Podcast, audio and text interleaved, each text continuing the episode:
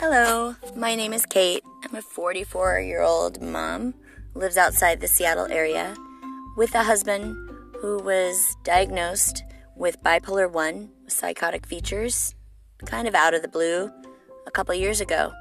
Join me as we discuss diagnosis, treatment options, more importantly, what to do if your loved one finds themselves in a scary situation like jail, hospital, countless others.